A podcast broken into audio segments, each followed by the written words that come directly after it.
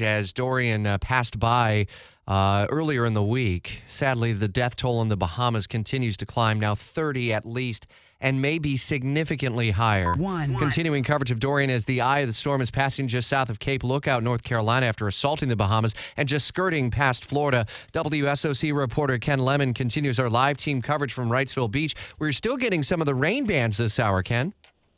Yeah, we're still getting some of the rain, but the biggest thing is the wind. That's the first thing that I woke up to, pounding against the hotel window. We saw wind down in this area. I clocked it at about 20, 30 miles an hour. 64 miles an hour is what National Weather Service got at the airport. Uh, the wind is coming through, and you can see it moving trees, and there's spotty outages because of it. And down at Wrightsville Beach last night, one of the things we saw we left the area is transformers blowing just on the other side. Some people lost power for a little bit.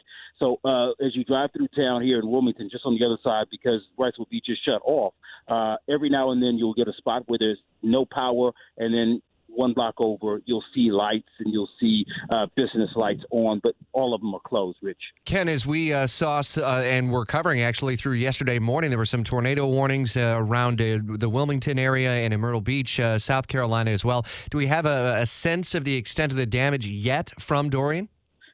It, it is not as severe as you might think with a tornado, but we did have tornadoes, a couple of them very close to me in the Pender County, a neighboring county, uh, just to the north, uh, and then just to the uh, to the west, Brunswick County. They both saw tornadoes in Pender County. One uh, where you had someone go out, a firefighter step right outside the station, and they could see a funnel cloud forming about five to ten thousand dollars to a business.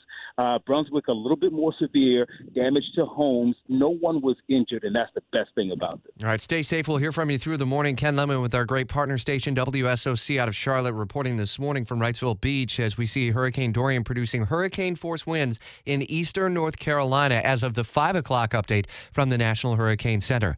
We still have winds out of the west, though they have relaxed quite a bit over the last 24 hours or so.